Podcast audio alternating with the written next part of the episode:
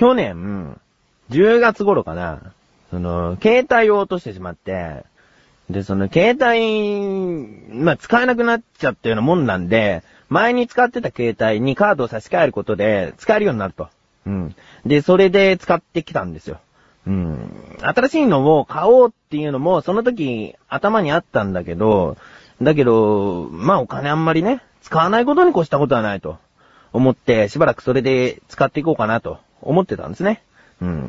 で、今年入ってからカメラ機能でその写真を撮ろうと思ったら、写真を撮り終わって保存しますかみたいなところで、画面が止まっちゃうんですよね。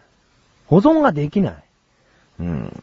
それでもうしばらく使っていくと、今度はメール機能が、その、文字入力をしようとするとトップ画面に戻ってしまう。うーん、もうダメだなと思って。そんで、なるべくならね、変えたくはない。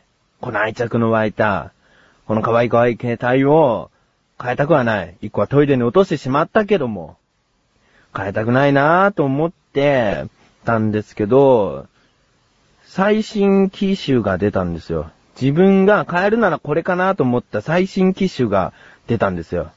うーん。発売日当日に買いに行きましたね。えー、もう待ち遠しくなってましたね。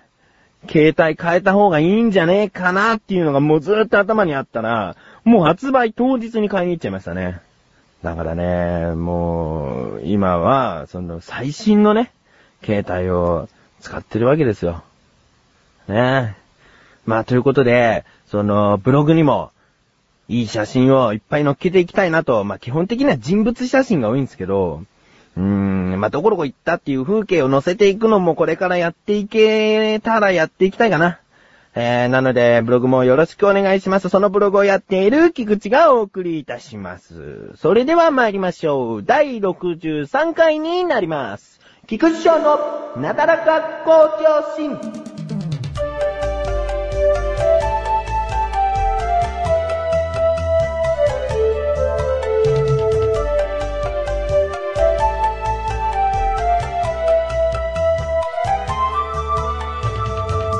働いてて、事務所の近くに、あのー、町の電気屋さん？あの、あるじゃないですか。大きな家電量販店ではなくて、その、一軒家の一階がお店みたいな。なんか、あるじゃないですか。修理とか、そのね、電話でこう来てくれるような、そういう町の電気屋さんってあるじゃないですか。その町の電気屋さんが事務所の近くにあって、で、事務所の蛍光灯が切れちゃったんですね。うん。で、蛍光灯買いに行かなきゃと思って、で、まあそういうのはね、経費で、あの、払うことができるんで、自腹ではないので、まあそのお金を持って、で、初めて街の電気屋さんに行ったんですよ。んで、もう入り口には、その、ガラクタじゃないのかなどうなのかなその、リサイクルされる予定のものなのかわかんないけど、たくさんの電化製品が無造作に置かれてて、で、ちょっと奥に進むと入り口で、で、中に、おじさんが一人、でね、そのおじさんはすごいね、愛想がいい。愛想がいいっていうかもう笑顔でね、いらっしゃいませんつって。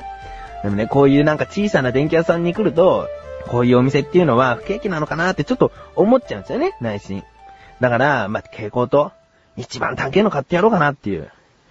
で、少しでもここの街の電気屋さんのね、そのお店が助かるのであれば、あの、もう、自分のお金じゃないですし、経費ですし、もう、高めの蛍光灯買おうかなと思ってたんですよ。んで、何をお探しですかつって、で、蛍光灯です。あ、蛍光灯ですか。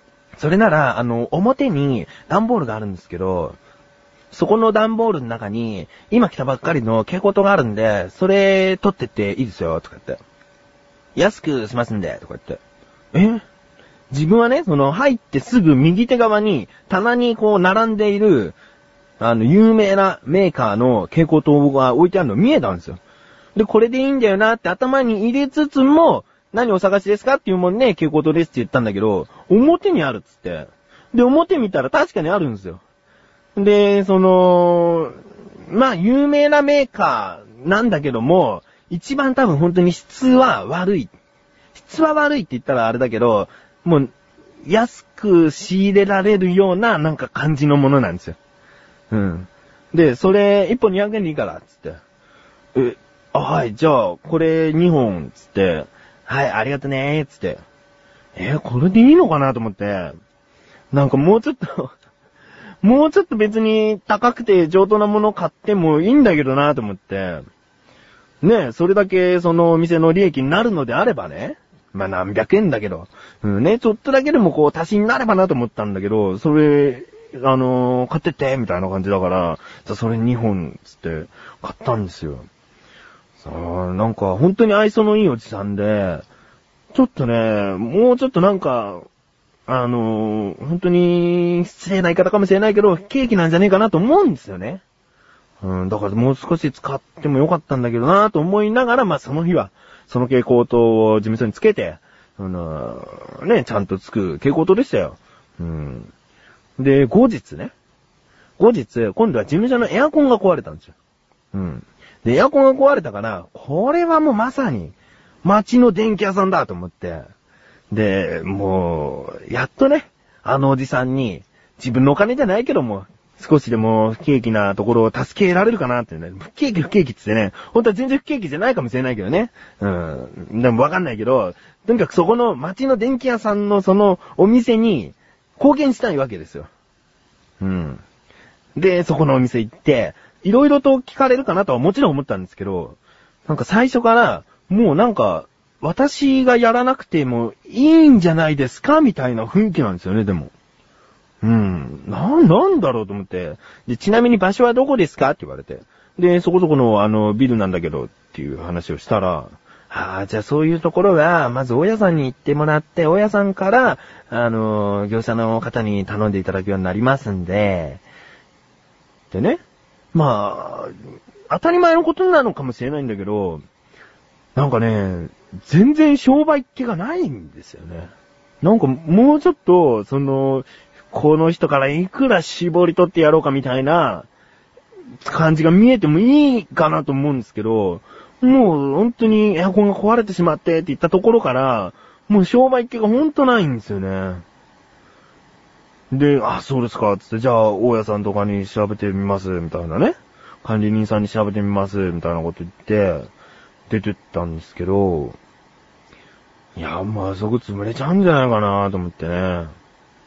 うーん。本当にね、愛想がいいんですよ。あのね、またね、3月中にお話ししますけどね、とある大型量販店のね、電気屋さんはね、クソですね。本当に。本当にクソでしたよ、もう。これは本当に3月中にお話しします。お話ししますけども、そういうね、街の電気屋さん？うん、頑張ってほしいですね。本当に自分のお金じゃないけど、その、もうなんとかお金出したいよ、あそこに。菅井よしきです。小高祐介です。菅井小高のお茶の味は2週に1度の水曜日更新。まったりまったりトークバラエティ番組です。小高さん、まったり以外に何か特徴とかありません？ないっすね。お、お聞きましょう。やられ菅井小高のお茶の味、ぜひお聞きください。前半後半ともにお願いします。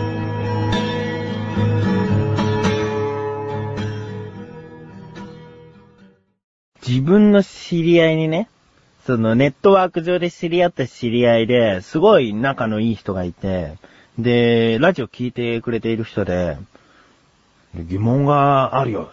ひらめいたつってメールをくれたんで、今回はそれを疑問にしたいと思います。それでは参りましょう。自力80%。このコーナーでは日常にある様々な疑問や質問に対して自分で調べ、自分で解決していくコーナーでもあり、リスナーの方からのご相談やお悩み解決していくというコーナーです。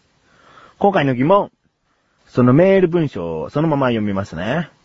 すごい疑問があるんだけど、なんで怪人さんはケツ顎が多いの？男女問わず、顎がケツのように割れている。調べてけろっていうメールでしたね。えー、確かにね。確かに、その、ケツ顎いますよね。ケツ顎っていう言い方は良くないと思います。あ、なんかそのメールくれた人に、なんか指摘するような感じだけど、まあ一般的にもいるじゃないですか、ケツ顎、ケツ顎ってね。割れ顎って言った方がいいですよね。うん。でもね、なんか外国の方だと、モテるらしいですね。我アゴの方がね。我アゴの方がっていうのもあれだけど、我アゴも、我アゴでモテる一つの要因になるみたいですね。うん。もちろんタイプがありますからね。うん。で、行きましょう。調べてまいりました。ここからが答え。顎が割れているのは特に原因があるということはないです。目が一重の人と二重の人がいるように、顎が割れてる人や割れていない人がいます。もうただそれだけ。だから外国の方に多いのは、あのね、まあ、全部が全部じゃないかもしれないけど、そのさっきも言ったように、モテる要因の一つにもなるから、わざと割れるようにする人もいるみたいですね、結構。うーん。それで、割れ顎を触らせてあげるよなんて、女性の人に言うと、結構受けがいいみたいですよ。良かったりするみたいですよ、外国ではね。うん、日本人の女性はどうかな割れ顎の人どうかなうーん。まあ、外国の方の方が比較的多いっていうのはあるとは思いますけども、うん、日本人の方でもね、全然いるんでね。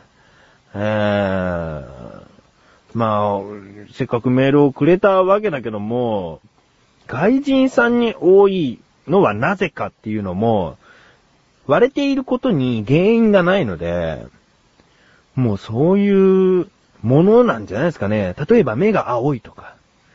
そういうのもなぜ外国の人のが多いのって言っても人種ってことになるんじゃないですかね。そういう人種だからそういう人種だと割れ顎の人が生まれる確率が高いとかね。そういうことなんじゃないですかね。えー、今回割れ顎について、こうね、喋ってみましたけども。日本人の方は結構整形してまでも割れ顎は直したいみたいですね。うん、外国行ったらモテるかもしれませんね。うんこういうね、メールを直にくれるんでもありがたいですね。嬉しいですね。えー、ありがとうございます。こういった様々な疑問や質問の方をお待ちしております。トップページにあるメールボタンをクリックして、なだらか向上心を選択して、どしどしとご投稿ください。以上、自力80%でした。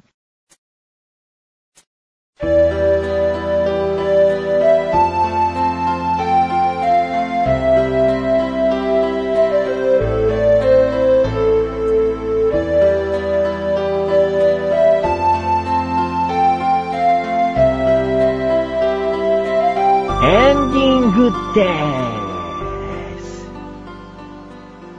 はい、ということで、2月ももう終わりですね。えー、3月になってお聞きになってくださっている方もいるかとは思いますが、2月29日がある年でしたね。2月29日誕生日の方、おめでとうございます。えー、あんまりそういうのを気にしないでさらっと過ぎちゃう方の方が断然多いとは思うんですよね。でも2月29日に生まれた人っていうのは、すごく心待ちにできる日じゃないですか？うん。ということは、今年は366日あるんですね。自分も、その、配信日とかを確認してる時に気づきました。うん。まあ、そういったわけで、えーとね、そうそうそうそうそう。あのね、前々回にカウンターの写真を載せてブログに貼るよっていう、再来週ぐらいに届くかなっていう話をしました。で、全く届かなかったんで、その、再来週のまたその次の週かなって思って、ちょっと油断してたら結構早めに届いちゃったんですよ。うん、だったら今回その話すればいいじゃないかっていうことだったんだけど、その、まあ、いろいろと都合をつけて、えー、次回、そのカウンター、見てください。ブログに貼りますんで、見てください。見てくださいって。なんだよね、見たからなんだっつんだっていう、ほんとそんな感想しか持てないと思いますけども、なのでね、見ていただけたらなと思っております。ということで、えー、なだらか向上心は毎週水曜日更新です。それでは、また次回。お相手は菊池衣装でした。お疲れ様です。